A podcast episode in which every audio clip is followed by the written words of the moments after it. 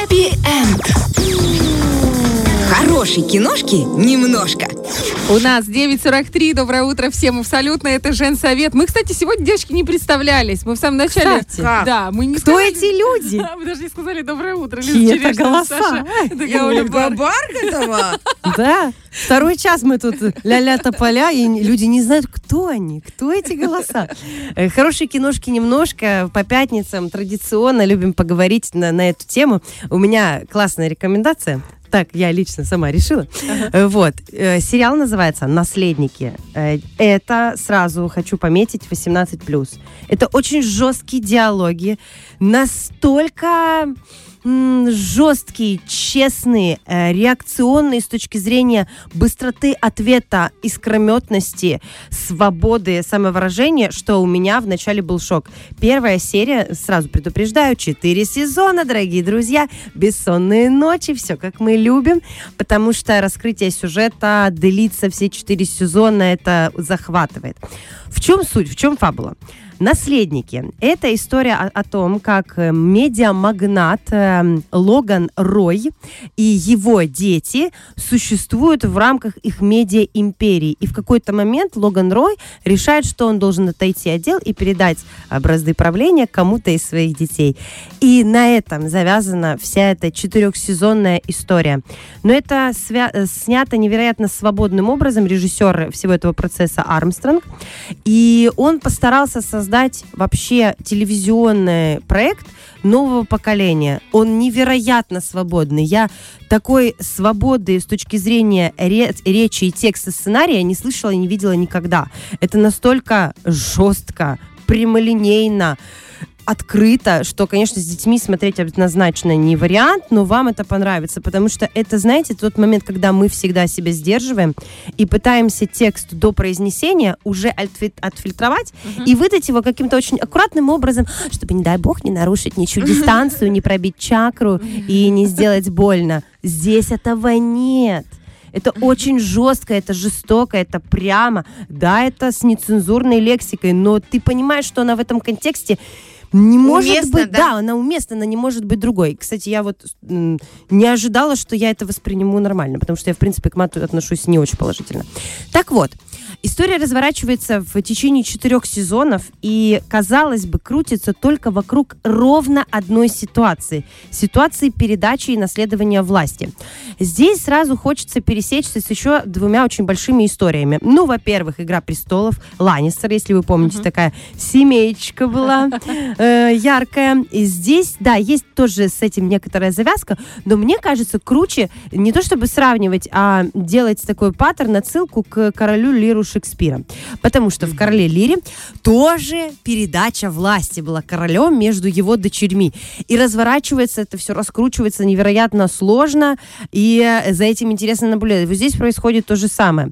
Логан Рой – руководитель старого порядка, американский такой управляющий медиакорпорациями. А медиа – это телевидение, Это власть. это власть, это то, с чем, собственно говоря, работает и завязана политика. Он знает президента, он всех знает, он управляет этим миром, он уверен в себе. У него еще, помимо того, что есть медиакорпорация, у него есть курортный бизнес.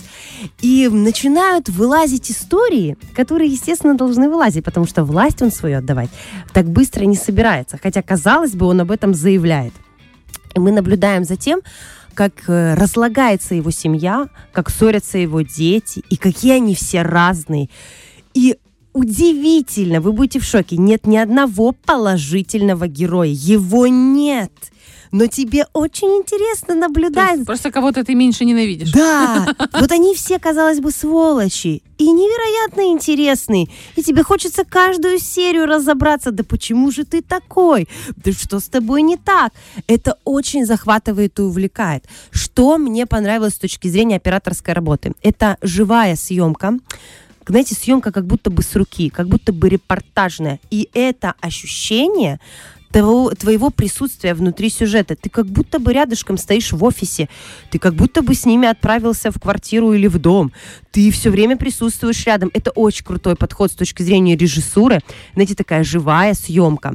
А, что еще здорово? Музыкальный ряд. Ах, что же они делают с нами? Здесь сразу же вспоминается, э, значит, эм, композитор Никола Бричел, он сделал основную композицию, саундтрек этой, к этому проекту, но у меня сразу же отсылка произошла к Монтеки Капулетти Прокофьева музыки, потому что она такая же шаговая, знаете, такое ощущение марша, ощущение нагнетения каких-то сложных обстоятельств.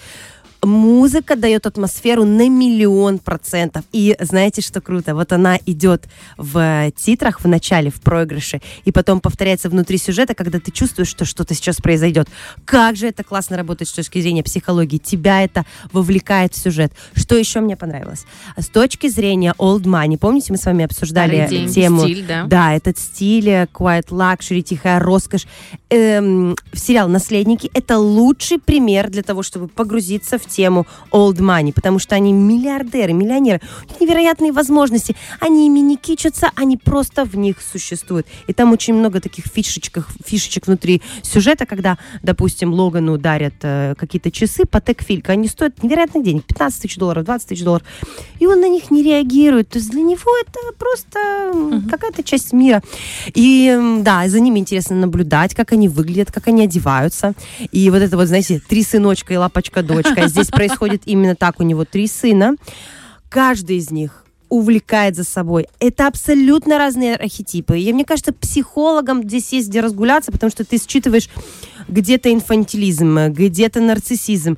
Э, Ты каждого начинаешь раскладывать по пазлам. И, конечно, его дочь Шивон Рой – это отдельный персонаж невероятной красоты актриса. Знаете, такая чистая внешность, эти рыжие волосы, прозрачные А, я поняла, глаза. почему мне понравилось, Ну что же рыженькая. И, и поэтому, наверное, тоже, потому что ты немножко сразу на Ну да. себя начинаешь перенимать. Актерская игра выдающаяся. Ребят, это чистый Шекспир. Актеры, во-первых, они не заезженные. Особенно Брайан Кокс, э, главный герой. Но каждый из них вызывает массу эмоций. Есть там, кстати, Калкин, есть Макалей Калкин, Калкин, помните, да, да, да, из да. «Один дома»? А есть Киран Калкин. Это его родной брат. И здесь вот эта вот работа смыслов. Значит, Макалей Калкин Ну, это звезда нашего погуглю. детства, Да. понимаете? И это как бы номер один, да? И здесь сразу при, пр- проводим параллель с его отцом Логаном Роем. Отец всегда номер один. А это третий сын, самый младший. То есть он все время как бы не первый. И у него такая роль, у Кирана Калкина, третьего младшего сына, и он как бы по жизни не первый. И здесь роль не первая. Ага. Невероятно сыграл. У него самые крутые, жесткие и отрывные диалоги. Как он общается как он раскрывается в течение сезонов. Потому что вы видите вначале в нем инфантильного мальчика, сына миллионера, который ничего не понимает в бизнесе. Да, а потом ты Не постепенно... мой типаж. Э, а нам не надо... А я же еще раз говорю, здесь нет положительных героев. Супер. Нам никто здесь не должен нравиться. Нам просто А должно что даже быть садовник интересно. не хороший. Ну, хочется любви. Нет, э, люб- любовные линии А есть и еще, и еще какие девочки, но здесь ни одной нет поли- позитивной любовной истории. Это все про другие А вообще. есть вот это вот ощущение, ниши. нет вот ощущения после сериала такого, знаешь, это как вот песочек, как будто бы что-то запылено грязно внутри. Нет. Нет? Классно? Нет, Не- мне вот нравится. никак, я содержанки снято. смотрела, девчонки. Вот у меня после Я не- я содержанок, не после первого сезона я посмотрела, но у меня было такое ощущение, как будто на меня вываливают чью-то вот... э, Грязное как будто я белье. прачка, понимаешь, и на меня вот Я не та самая стиральная «Содержанок». машина, в которую запихивают, запихивают неимоверное количество грязного белья. И я понимаю, что где-то, может быть, это э, параллелью идет с нашим современным миром, с мегаполисами, с взаимными отношениями, свобода любви, власти Мгм. и так далее, всех вот этих пере... Ну, как-то, вы знаете... Грязно ну, так- сильно. такая... Ну, не, не могу сказать, что прям это не грязно. грязно. Ну, Это какая-то очень прям- красиво снятое Да, кино. Очень красивые, харизматичные актрисы. Все на женском завязано. Очень интересно. Но ощущение, а, вот я согласна абсолютно с Лизой. Я посмотрела, по-моему, один или два сезона я посмотрела, это было давно. Один, Но, ощ- может, один, да. Но мне не захотелось продолжения. При том, что а, он было увлекательно, было интересно, было... И но я Мороз. Дарья, сумасшедшая актриса, очень красивый у нее типаж. Да все там Это классные. 18 плюс кино. Но я там не смотрела там очень- не могу сказать. Очень много откровенных сцен, но ты за этим смотришь, и тебе вот иногда это ощущение чистоты или страсти, или просто романтики. У меня не было этого ощущения. Ну, разное кино, разные режиссеры. Но то, что оно цепляет, то, что оно Вот, цепляет, это, это, бум, хорошо. это ж бум, это Мгм. все смотрели содержанток, вот это вот все. Я, ну, не могу сказать, что получила удовольствие. Меня даже не смутило особо, что там много откровенных сцен. Да даже, может быть, и не в этом. Ну, ок, вы на этом все завязали, куда вы уже денетесь из этой всей... э, Ну, это грязная тема изначально. Ну, то есть вот эта Да, вот да. история девочек-содержанок, она изначально сразу такая себе Не очень кулуарная. Вот. Наследники а это про другое. Все-таки, все-таки настаиваю, что это про другое. Э, но это увлекательно. И мне понравилась фишка того, что нет положительных героев, нет хэппи-эндов, нет э, счастливых каких-то развернутых событий, но ты видишь типажи людей, которые ты встречаешь в жизни, они не миллионеры, не об этом речь. Ты встречаешь в своей жизни точно таких же людей, которые там показаны. И это медиаструктура, а медиаструктуре мы тоже все с вами работаем, и ты волей-неволей начинаешь играть с двойными смыслами. Ух ты, как И интересно. это увлекает в хорошем смысле слова. Ты начинаешь что-то сравнивать, ты понимаешь вот эти все объемы гигантские. И «Наследники» — это интересный проект. Не зря у него огромное количество Эмми и «Золотого глобуса» и актерский состав невероятный. И я уверена, спросить любого актера, даже вот наших ребят-театралов, спросить, хотели бы они в каком фильме сняться, «Наследники» были бы на одном из первых мест, потому что там настолько сложные герои. Ты четыре сезона раскрываешь свою жизнь, ты перевоплощаешься на 100%. И э, я посмотрела несколько интервью ребят, главных э, героев, и они действительно полностью сказали о том, что им пришлось жизнь этой жизнью, им пришлось вживаться в эту роль, и в своей, в своей обычной жизни они как будто бы проживали этого персонажа, потому что он раскрывается каждый сезон, он падает, поднимается, он перерождается, у него портятся отношения с отцом, он пытается снова наладить их, вопросы отцов и детей, эти все проблемы, они все там показаны очень ярко. Ну, в общем, это крутое кино. Ну и но э, для взрослых. рейтинг там 8,2, Рейтинг кажется. невероятный. Это просто хит был в Америке, гремел с 18 по 23 год. Это гремело. Это то, что действительно займет место в кинематографе. Есть куча проходных сериалов, вообще незаметных никому, но этот сериал останется надолго. Вообще, Спасибо, девочки, Саша, знаете, огромное. да, огромное спасибо, да. Ты вот что болит, посоветовал, что я обязательно посмотрю. Я вот, пусть я буду его У меня смотреть дома долго. еще остался, уцелел телевизор. Так что ты можешь смотреть, да? Так что у меня будет время э, расслабить свой мозг и переключить. Огромное спасибо, Сашенька, за наводку. Вот смотрите, сколько, как мало было сериалов в нашем детстве. Там у нас, допустим, есть на? Радио 1 Плюс. Нет, ну, потому что их не выходило большое количество.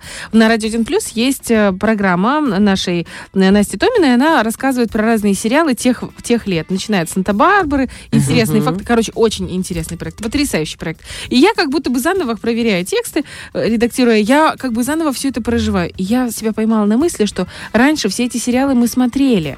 Мы с мамами, с бабушками. Так два канала Да. было. И Елена ребята, там Мгм. Дикий ангел, это я уже те, которые по- по- помоложе эти сериалы. А сейчас Сейчас столько этих сериалов, и ты просто теряешься в этом количестве сумасшедшем. И хорошо, что есть ориентиры наш хэппи Да, да, да. Хорошее в этой-. Ох, ох. Фреш на первом.